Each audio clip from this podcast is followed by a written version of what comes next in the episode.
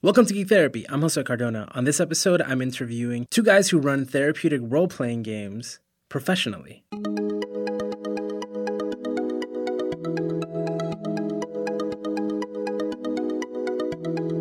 So, the following is part one of a two part interview with Adam Davis and Adam Johns, who are founders of Wheelhouse Workshop, where they run therapeutic tabletop role playing games like Dungeons and Dragons to help kids with social skills. On this first episode, I'm talking to Adam and Adam about how this happened. How did they come together and start a business doing this type of group? Again, they're playing Dungeons and Dragons to help kids, teens and older, to develop better social skills. And the way they do it is amazing. I think there's a lot for us to learn about their story and how to use this one thing that we know so well and we love and we're so geeky about, and then applying it and using it for good. So that's part one. Part two will be on our sister podcast, Rolling for Change, which is all about the educational and therapeutic benefits of tabletop games. On that episode, we'll talk about what it is that they actually do during those groups. So there's a lot of stories and they kind of walk us through the process of how they do what they do. So again, that second part is over on Rolling for Change, which you can find in the show notes. And as always, you can find more Geek Therapy at geektherapy.com. We're at Geek Therapy on Twitter. I'm Josue A. Cardona on Twitter. And you can find more information about Adam and Adam at wheelhouseworkshop.com. So what I what I want to talk about, right, is what exactly is Wheelhouse Workshop? Give me and don't give me the elevator pitch. Give me a, a slightly longer version. The longer version of the elevator pitch. Um, what we do well, so Adam has a has a whole like technical diagnostic term for for what we do. Um, but the the fundamental idea of what we do is we use tabletop games like Dungeons and Dragons, but we sort of homebrew a lot of the rules and a lot of the way that it's played, as well as the world itself. We don't use any modules. We we create everything from scratch, and we use those games to help build social skills in kids and teenagers, everything uh, ranging from age nine all the way up to age 23. Um, and we do that with sort of an intentional level of play with the game. So we take the, the tools, the things that exist within the game, and we use them in application directly within situations to help work on the specific social skill development of each person at our table. That's sort of like the longer technical the technical explanation. And who are the people at that table? Um, mostly kids and teenagers. Okay. Um, largely with uh, as- autism spectrum disorders or Asperger's, um, ADHD, um, PDD. Sometimes just lagging social skills. No, no direct diagnosis um, or clear diagnosis, but um, just really having trouble making friends, getting outside, overcoming anxiety. Um, we see a lot of that kind of similar similar uh, sets of challenges within those populations. And we see a lot of young people with play deficits coming into our groups. So we we take a very strong developmental approach to the to the playing the game of Dungeons and Dragons, but bringing in a lot of appropriate amounts of unstructured narrative play into the experience, so that they can have an opportunity having something that they should have maybe had at four or five but now they're having it at 13 or 14 and learning how to have semi-structured narrative play together for a developmental reason to help them um, sort of n- navigate unstructured other t- social times. Right, so so uh, at Geek Therapy, I've been trying to make a couple changes. So one of the things I did without telling anybody, because I'm my own boss, uh, was to kind of change the tagline. It used to be "Can geek culture save the world?" Right, that was kind of the question, and I changed that recently to "Geek out, do good, right? Because mm. I, I believe that if you have some sort of super specific expertise, you know, especially something that you're passionate about or you care about, and most of all, you understand, you can take that and apply it to doing good in the world. And and that's why I, I wanted to talk to you guys because I think that that's what you're doing, right? That's, and and yeah. do you feel that? Do you do you agree? yeah, yeah, absolutely. I, I, mean, essentially, what we did was we we uh, w- without necessarily getting into the whole story just yet, um, we were good. We were gamers. We we liked to play role playing games. We both grew up playing role playing games, and um, we went to grad school and learned all these great theories and and ideas behind education and psychology and and counseling, and and then said, oh, you know, these work really well in in this kind of setting. I think I can totally take what I love doing um, and apply it to how I want to, my career to be and, and apply it to helping people. Um, and that's that's absolutely what we do is we take something great and fun and and that people share a real connection to, and then we use that as a tool for helping them become better people, become stronger, more socially confident, more capable people. And so, how did this happen? Right? Like you, you alluded to the story. What is this story? How did how did two guys named Adam end up doing you know D and D like groups for for kids? Sure. So this is Adam Davis. Um, I've been a teaching artist working in drama and kids for about ten years, more or less. And I was in school uh, studying to become uh, a drama therapist. And in that time, I was uh, I was working for an organization that had uh, that was catering to to kids who had in some way or another special needs, social skills groups, and they had an improv group and a Dungeons and Dragons group, and both of which were kind of uh, kids show up, they play some games, they have some social time, and then they go home. It wasn't really um, facilitated in a way that was direct or or focusing on targeting specific skills. And so I came on as their improv teacher and a facilitator of the Dungeons and Dragons group. At that point, it was uh, the kids were were DMing for each other, and it was kind of a, a free for all, kind of like the Wild West. And uh, I came on as the as the improv teacher, and I started using my drama therapy training to sort of uh, think about what I was going to have them do in the improv class in order to target specific skills. So there would be uh, a kid in the in the improv group who would need to work on body awareness. So I would play a drama game focusing on helping them understand how their body language translates to to impact other people, either by doing character work or or just statues, things like that. And then I would do the Dungeons and Dragons group, and so I started to realize that Dungeons and Dragons could also be facilitated intentionally.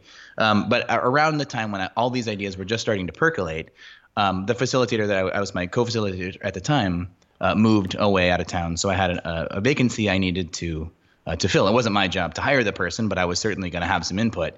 So I was in class with Adam at the time, and I knew that he was a geek because we were in a class together where we talked about our cultural background and both of us talked about being a part of geek culture. I think we both had dice in our backpacks that we lifted up just to sort of raise our, our freak flag and announce to the world that we liked carrying polyhedrons around. Um, and at that point, um, I knew that I needed a, a co-facilitator who had both experience in uh, psych- psychology of some sort, and preferably some experience in, in Dungeons and Dragons, because I wanted the facilitators to be the dungeon masters. What kind of class were you guys taking together? It was a it was a multicultural awareness class. Oh, um, so I actually had done a presentation where I, I, I like made little pictures of all the all the cultures that I belonged to and, and put them up, and one of them was a D twenty picture, and and along with like sign language and music and, and other things that I was interested in that I felt like were a part of me. Um, it was a very it was a very accepting school. I could, I could come out as a geek and, and people didn't stone me or, or throw cabbage at me. um, so I got approached by Adam. This was one day after class, and he comes up to me after class and he says, uh, "How would you like to get paid to be a dungeon master?" Um, That's a so good pitch. Yeah, that's all I needed. That's all he needed. That was it. That was all I needed. I was like, "Yeah, yes." What's the catch? Um, the catch uh, was it was in Bellevue. It was in Bellevue, and, and, we live in Seattle, and that's about a half an hour drive on a good day. Uh, it's about an hour drive in traffic, um, or an hour and a half sometimes. Uh, so what we would do, because it was so far away, we had most of the early parts of the day free, and the groups ran in the evening. I think they started at five o'clock. So instead of sitting an hour and a half through traffic, we would go there way early. We'd go there like three or four hours early, and we would sit in a coffee shop, true to the to our Seattle nature we'd sit in a, a, coffee shop and we would plan our groups for the day. And Adam had the drama therapy background. My, my background was all in just couple and family therapy. So I didn't have any background in drama. Um, and I really had maybe once before participated in, in uh, improv. Um, but it was, it was definitely like, I, was getting introduced to a lot of the concepts as Adam was kind of talking me and walking me through because he would basically take the lead on the, on the improv groups. And so we would plan those groups with that kind of intentionality and looking at the particular challenges of each kid. And then we would plan our D&D groups. And we started to see this this real commonality we're planning the groups back to back and saying, well, now we're going to plan D&D. Let's take the same kind of intentionality and the same kind of um, targeted intervention that we're using in the improv groups and start trying to apply it to d&d and because my background was incorporating so much drama already that all, all of my games i was playing as a dungeon master were all very heavily story driven very improv based so i was already doing a lot of a lot of improv story based stuff anyway. So we were it was easy to build in the same kinds of social interaction teaching that we were doing in improv in dungeons and dragons um, so then we started learning to apply it, and we saw some really amazing stuff. Um, some of our stories come from those those very early years of being uh, a little a little experimental in our application and saying, well, what if we tried this and what if we did this, um, and having kind of a, sp- a, great space where we could we could practice that. A lot of it was discovered sort of by accident as we were as we were getting started. I remember taking notes for like. Uh, things that work. I have a I have a notepad somewhere that just says things that work um, for for D and D, and there were things like um, there's a, a, time I had a, a, player who was pretty good at uh, at social functioning. He needed a little extra boost for his his th- thinking about others and his theory of mind uh, kind of skills, and so I had him. They they needed to infiltrate a, a goblin stronghold or something like that and so they came in and they needed to convince these goblins that they were heroes, and that's why the goblins should should put them up for the night or whatever it was. I don't I don't remember exactly. This was several years ago at this point. But he um, the only way that he could talk to the goblins in the first place was because somebody else in the party cast tongues on him, which is the spell that lets him speak goblin. So this kid is there and he's explaining the whole backstory of the entire campaign about how they had defeated the evil wizard Pethesis and how they got the magic items from underground. Very detailed, very kind of almost boring, detailed description of the entire thing. And because he was he was on the surface doing doing it right I needed to give him a little extra push. So I, I said, well, your your spell just ran out. You cannot speak in Goblin anymore. You need to still be able to communicate to them, but not using Goblin. Um, so he then needed to stand up because the Goblins weren't convinced yet. He needed to stand up from the table and mime the rest of the story convince you know the entire epic story now without using any words at all. He could use guttural utterances and things like that. Um, and so that you know there's these little moments where we were playing d&d and we realized that we could kind of sort of push them a little bit farther um, to develop certain certain kinds of skills. In that case that kid needed to be pushed in order to really think about what he looks like and, and think about what the communication aspect of that situation was. So we were kind of building on these silly little moments and realizing okay i can i can push them to be embodied every once in a while. Not too much because it's definitely a tabletop rpg but there are definitely times when i can get them to break out of their comfort zone a little bit more which is really crucial for this particular demographic. Um, and and that's actually when we started playing around too with with uh, like other other little ideas within it. Um, in another example we had a uh, we had a one one of the big challenges of running of running that group was that we didn't know what the challenges were for the kids. We didn't really have an intake process. We sort of were running these groups, and, and kids would just get put into our groups. And so when we showed up for the first day for each quarter, we weren't sure who was going to be there, who was not going to be there, and what the challenges of each of each of those individuals was going to be. And we we knew we were going to have to come up with something in on the spot and also really roll with the punches. Um, and so uh, in one of those times, Adam and I had planned to just have the whole group together. We're going to take all, I think we had 10 kids, eight, nine or 10 kids all, all at once, um, all with Asperger's or high functioning autism, similar, similarly related difficult social skill disorders. And we put them all at, at one table and we had them all do like an introductory um, story, and then we were going to have the two groups break into two de- two separate tables after that introductory first day, and that would give us a chance to assess for challenges and see who was going to belong in what groups. And um, so we had nine or ten kids that were all, all together, and the storyline was that they were going to walk into this um, soup kitchen. We we don't do uh, alcohol in our games. We just have soup, so everybody drinks soup from mugs. Um, frothy golden soup. Frothy golden delicious soup from mugs. Um, so we had all the kids come in, and they had to come into Seamus's soup kitchen. Seamus is a, is a common reoccurring character. I'll, I'll probably get into him later.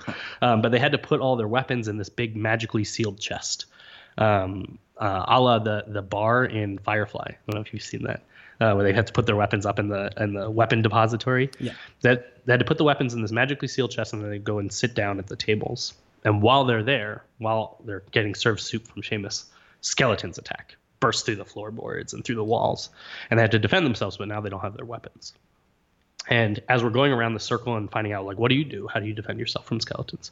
One of the kids um, who clearly had put like a lot of investment and time into creating his own custom character, um, coming to the group for the very first time, uh, says, I activate the magical tattoos, the magical runic tattoos on my arms, and I summon my weapons to myself.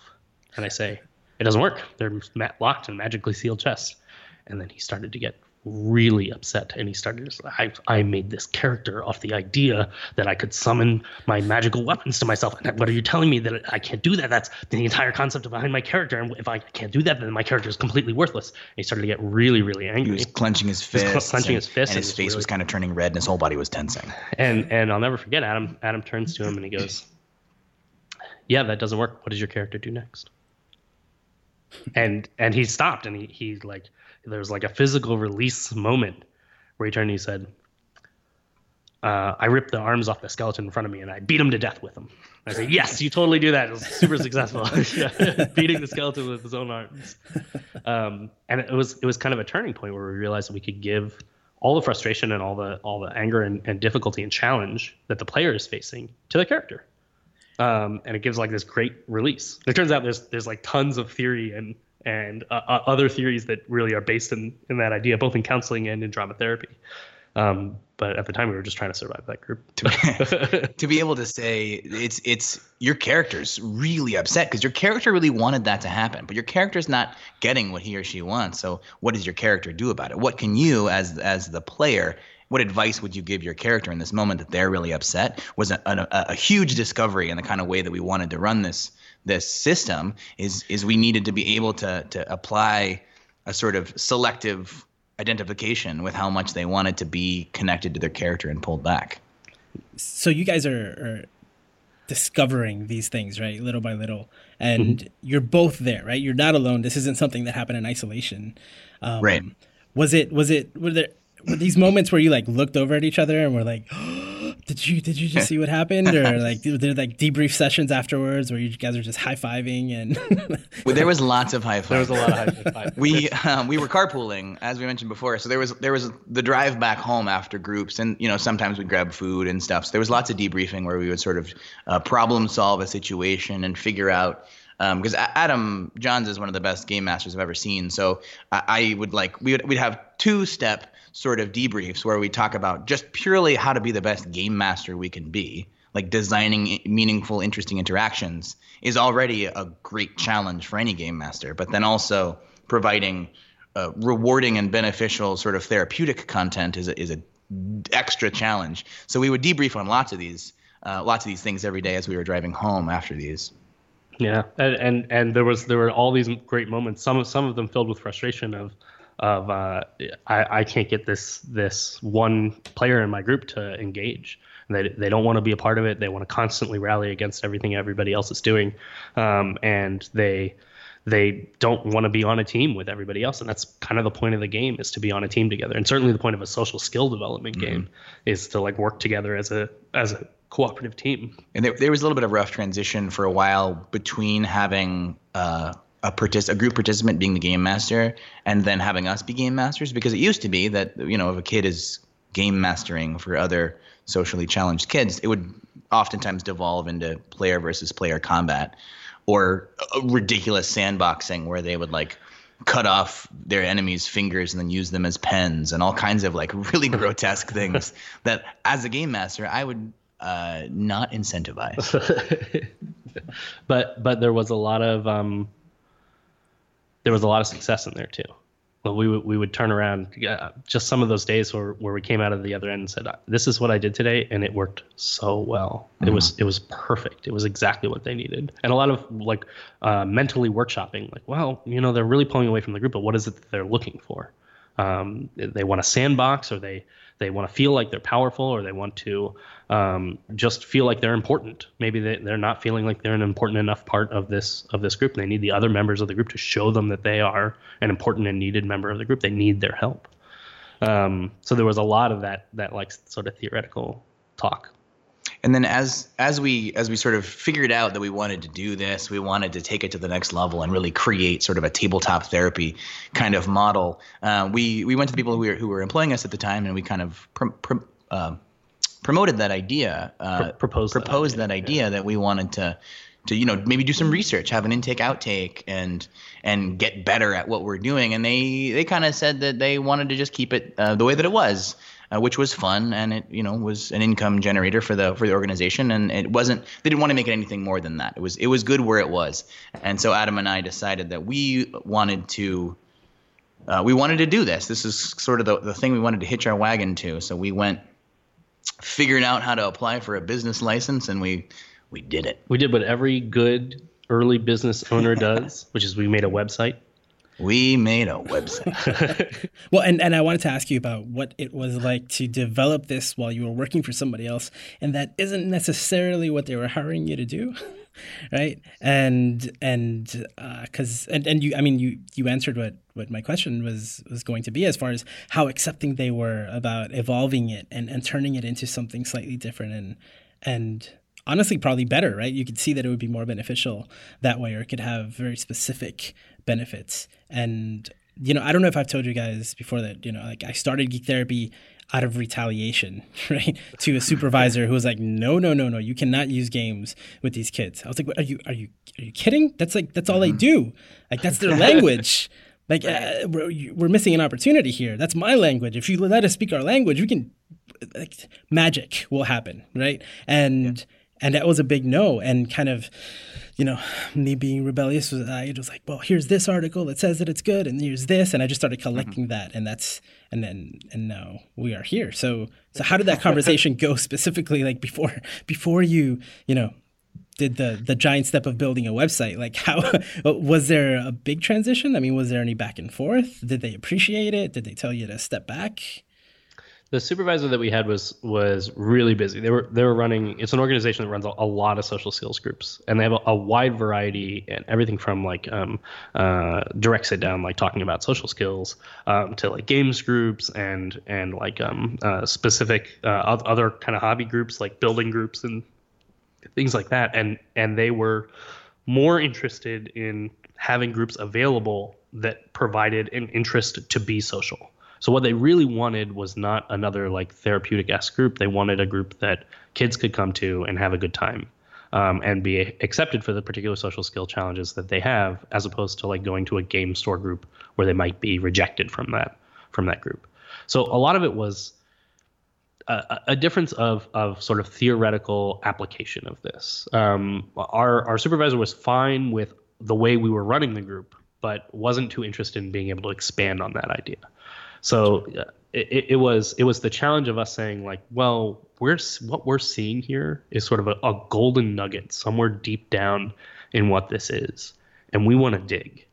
And our supervisor said, "Nah, I like the shine of the gold as it is. Like, go go ahead and keep keep doing it as you're doing. Um, but I'm not convinced. E- either not convinced that there's a there's a, a worthwhile nugget down there, or or probably more likely like not interested in the amount of challenge and effort and, and difficulty that it's going to be to get to that. And honestly, probably had a lot more foresight than than what we had in that moment for how much challenge it was really going to be. Yeah, I mean, I think I, I don't think there was there was necessarily any resistance. Adam and I were also uh, at nearing the end of our graduate school career, and we're kind of ready to do something on our own. A lot of the, the facilitators in that were running social skills groups were all students. They were um, at least bachelor's level, but a lot of master's students running these groups. So there was a high turnover, and it was sort of expected that everybody would eventually move on to sort of do their own thing. So it was kind of appropriate for us to leave when we finished grad school anyway. We just wanted to be doing this exclusively. So, so did you did you then when you graduated, uh, did you decide to go forward, or did you leave before and and start building out the idea?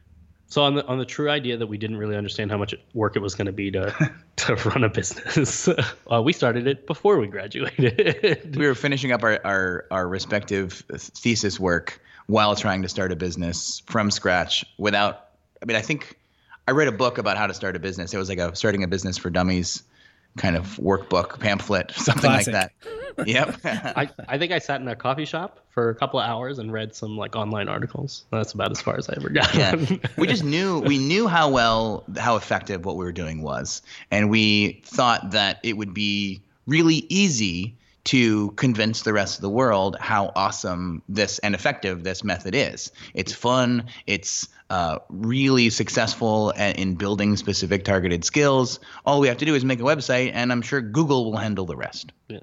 We, we figured build it and they will come. It's a true field of dreams idea. Right. Um, and and as it as it was, we um, we took a long time for us to finally get clients, and it ended up being that um, you know, we, we sent out lots of emails into the void, and eventually one landed with a, a school counselor who re- referred to somebody else, and we got invited to talk at a at a uh, PTA meeting. You know, there's like little bits here and there, and then finally we got our first three our first three clients, um, and then we're able to start our first group. And it took months before we ever got to that point um, that we could. So we we needed to have a lot of uh, a lot of love for the work that we were doing. So, you know, we, we played games on our own. We kept talking about the theory. We read books about, um, you know, not just drama therapy, but other things. Sarah Lynne Bowman's book, I'm not sure if you were familiar with her work. Uh, she has, wrote a, a, book called The Functions of Role Playing Games uh, that is an awesome story about just, or an awesome book about how um, role playing games have been used and can be used with this sort of psychological lens. Um, and so we went these all these months just like fueled by nothing but our own optimism that and this validation from books out. like this. yeah, absolutely. yeah.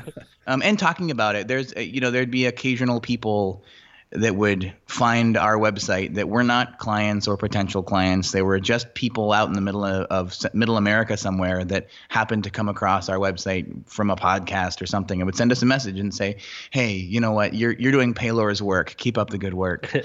um, and it was like lo- those little messages from, from complete strangers out, uh, out in the void that really were a big uh, inspiration to us when we were really struggling with some of the, the new business, uh, challenges as we were starting off. We we we, we were in the black because it doesn't require a lot of overhead. We were running groups in the uh, in the the boardroom at Adam Johns' private practice, so we didn't we weren't paying for rent.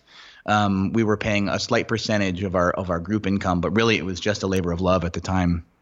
We, when we first started, we we bought dice so the kids could you know have have the polyhedrons they need, and I we didn't have the money to buy them D4s, so we just bought D8s and told them to divide by two. it, was, it was a lot of. Brought, I mean, it, it was it was bringing in all of our own D and D stuff. I mean, it was all the stuff that we already had. Uh, and I was like stealing paper from my private practice to print out character sheets. I hope they don't listen to this. Um, I still do that sometimes. um, and it was it was really just trying to make it work. And those early days were I, we had we had three kids. It's a social skills group, so we figured you know you have to have enough people to be social with. Um, so that that very first group was it was three kids that finally came together and was just enough for us to like keep coming week after week. Um, and then it expanded. So and, I mean, like it makes it makes perfect sense to have something more structured. Like you mentioned, you know, it was really hard if the same kids weren't coming every time. How do you build off of that, right? Like, can you have like how, how can you really do that right? When it, when there's they're not consistent and and it's not as structured. And i get that from the from the the group's perspective from the treatment perspective. But on the d&d culture side right? Like how how did this come across to to people you spoke to? Or how did you how did you communicate it? Like do you live in a magic rpg land where everybody knows you know yes. uh, yes, yes okay do. okay we, we, live in seattle. Live in okay seattle. then it's an rpg wonderland. It, it actually wasn't always uh, super well received. Um, i remember during that time period where we were trying to get those first clients in the door uh, we went to a pta meeting. And um, uh, Adam, you always you always explain it the best. We were way. we were coming in. It was one of the first times we'd ever sort of cr- tried to create a, a presentation. So we had our notes and we came in with our example dice and things like that. And the the not the the entire PTA wasn't exactly um, aware that we were even going to be there. I've forgotten now how we got permission to go to this thing. But we we gave our little speech, and Adam and I were kind of nervous. We were kind of new at talking about this. We probably were maybe a little bit too theory oriented, and and there there's there's nothing quite as disheartening as talking about the thing you love more than anything else and just looking into the cold dead shark eyes of a tired principal I've been there. I've been there. Yeah. Yeah, he just stared us down the entire time with a, a blank, sort of dead expression on his face. And then after we were done, we were like, "Any anybody have any questions?" No. Thanks for your time. Uh, I don't think we're going to use that. Yeah, I think he said very directly, "We can't recommend people to your groups." And so we, we like backed up, we like smiled and like gathered up our things. Uh, thanks for your away. time, everybody. Uh, you know, call, call us if, if you're interested. Here's our business. Okay, I'll take them. They just slid them right back on the table.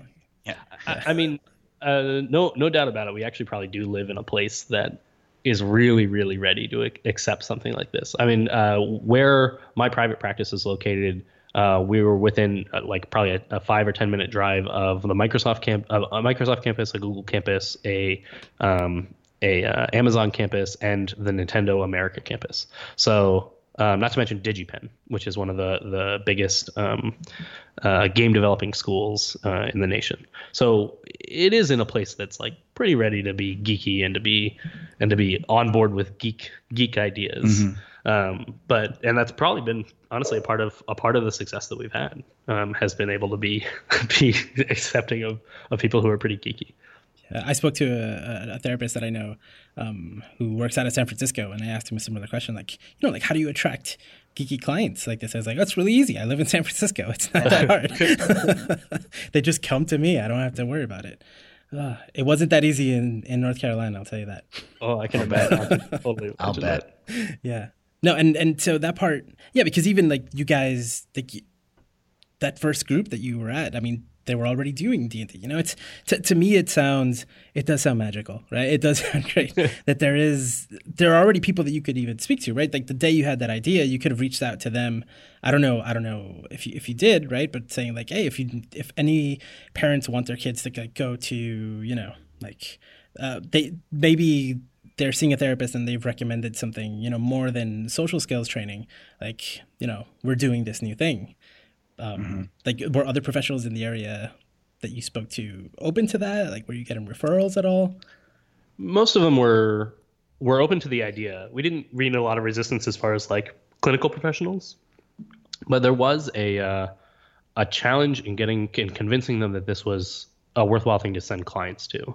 Um, and now, actually, uh, part partly this is because I, I still do my private practice and I'm still part of a private practice group, um, and all the people in my private practice group have really bought into to what we do and refer a lot of clients towards towards our groups. Um, but it took a couple of years to really even even then when I was working with them, uh, you know, three days a week, um, it took a long time to really build up that rapport and convince them yes this is something that's that's really necessary and a lot of that was like adam and i workshopping how we explain this and and the the theories and orientations behind it and giving talks at other places and recording those talks so that other people can go back and and watch them later it was it was a lot about um, us being able to grow into being professionals at this that really helped solidify that referral source. It also helped that we're still in the same city as our grad school program, and Antioch University here in Seattle has been really supportive.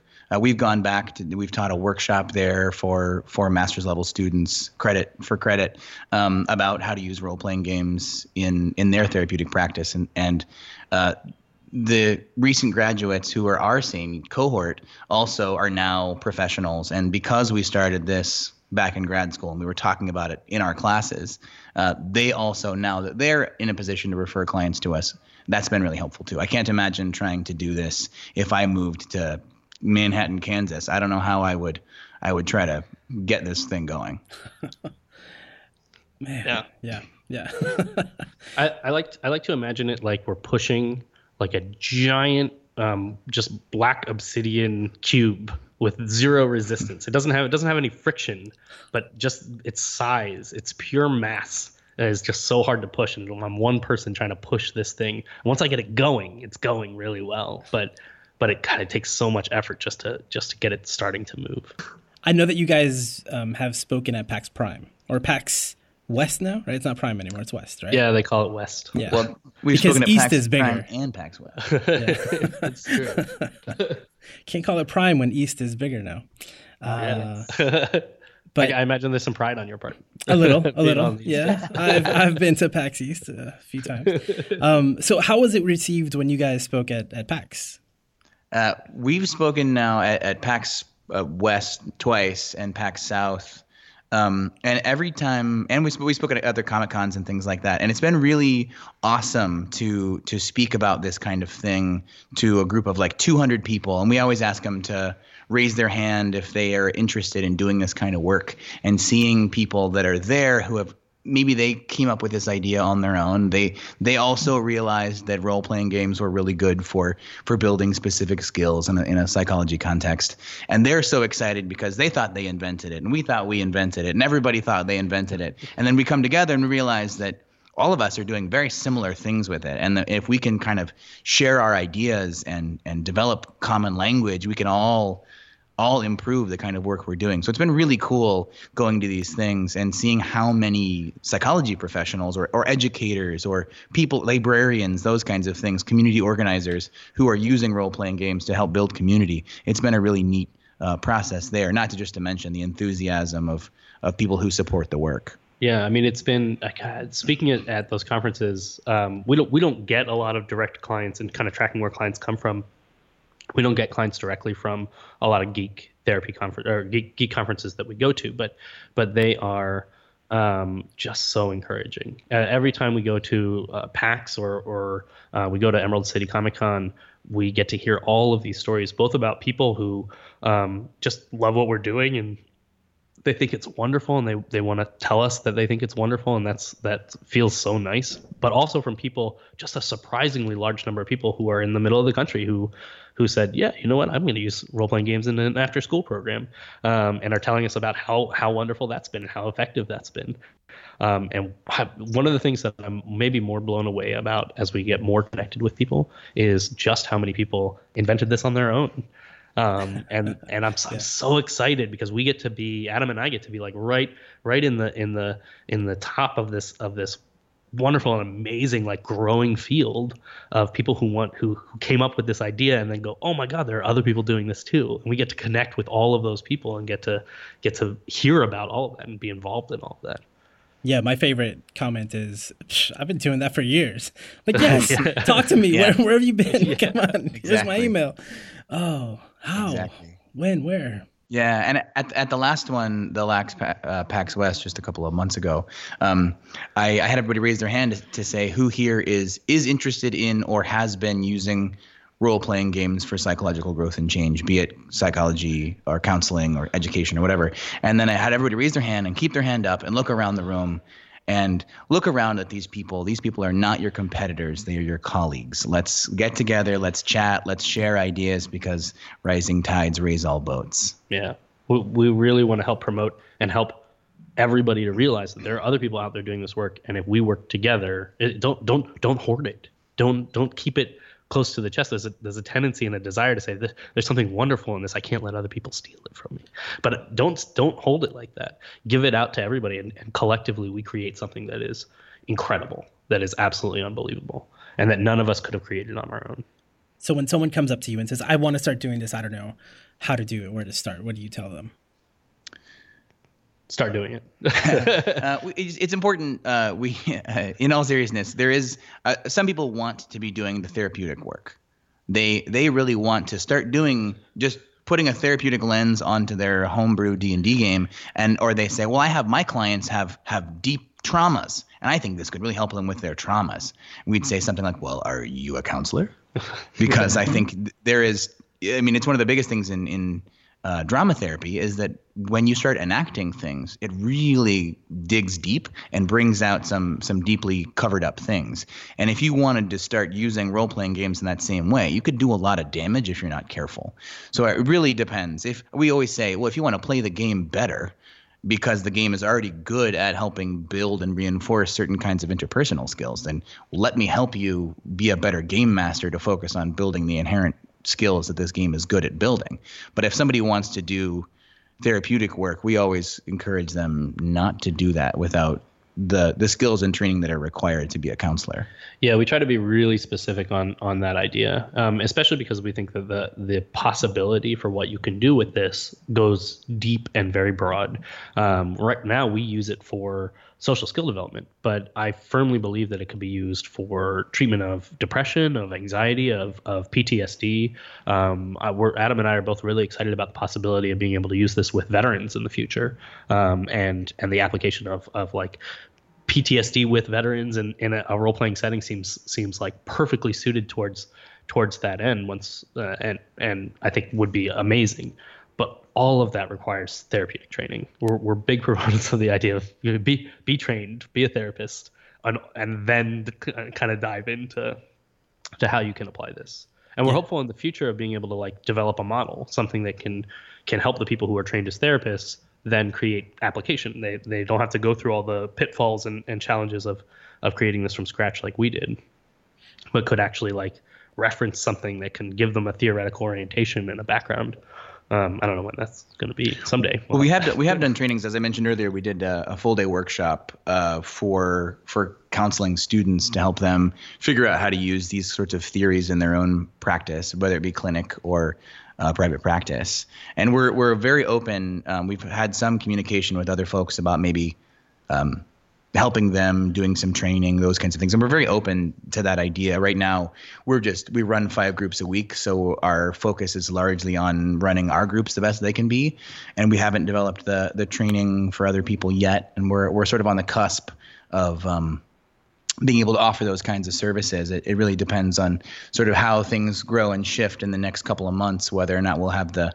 the time and energy to be able to develop some training materials. The interesting part about this is that once people uh, hear some stories and they see some effects. I mean, we have, um, I have uh, one of our clients was um, uh, sort of a long story, but uh, she was she was told by her counselor, her family was told by her private practice uh, therapist that she would need years of psychotherapy before she could ever function in a social group.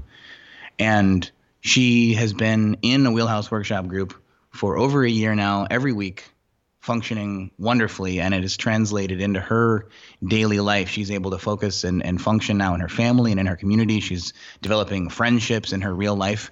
And that's through the power of playing dungeons and dragons in our groups.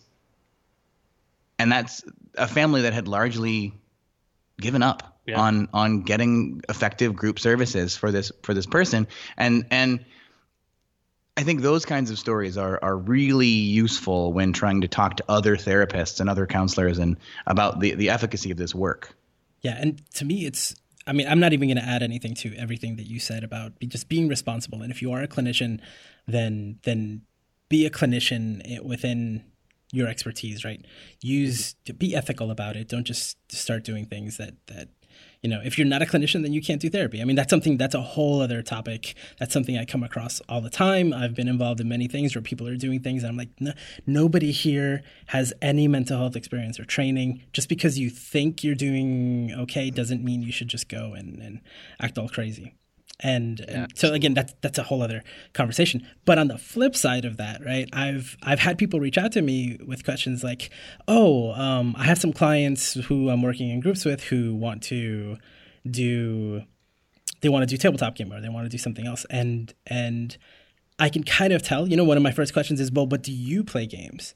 And do you understand what those are? Because it's different to talk about what they like and and to share um, anecdotes about the experiences that they've had in games and bring that into therapy, it's completely different than what you guys are doing, which is you are playing a modified version of the game in a very deliberate and intentional way to achieve something. And that's because you guys you guys know your role playing games. And only because you guys have that kind of dual um, expertise, right, can can this work like so so well? And i encourage people to find kind of what what that thing is for them because i think everybody has that right? Everybody has that other thing that they're really really good about and they know a lot about and they can kind of adapt what they're doing to their their clinical work or their teaching if they're teaching or or you know if they mm-hmm. are doing social skills work in the afternoons um, like if an after school program something like that like you can bring bring that in.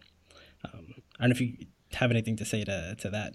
Yeah. I, so, um, uh, interestingly, in my private practice, I, I have uh, taken after you a little bit, Josué, and, and I have gone with a uh, geek uh, a focus, cultural focus on my on my private practice, and it's it is very much about the idea of of take a culture you belong to and apply it. Um, take something that you're passionate about and combine that with the things that you you want to have in your life and the way that you want to help people. Uh, if you if you are way into basketball um, and you are also a psychologist, take take those too. Um, be become like a basketball psychologist. Um, talk with people who are also way into basketball. Yes. You know, every every interest has has groups of people that are that are deeply dived and and and uh, deeply involved in them.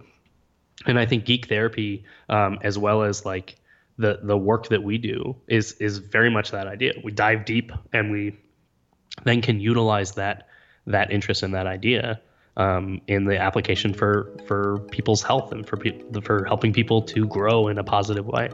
Um, I'm like a huge, huge proponent in that idea.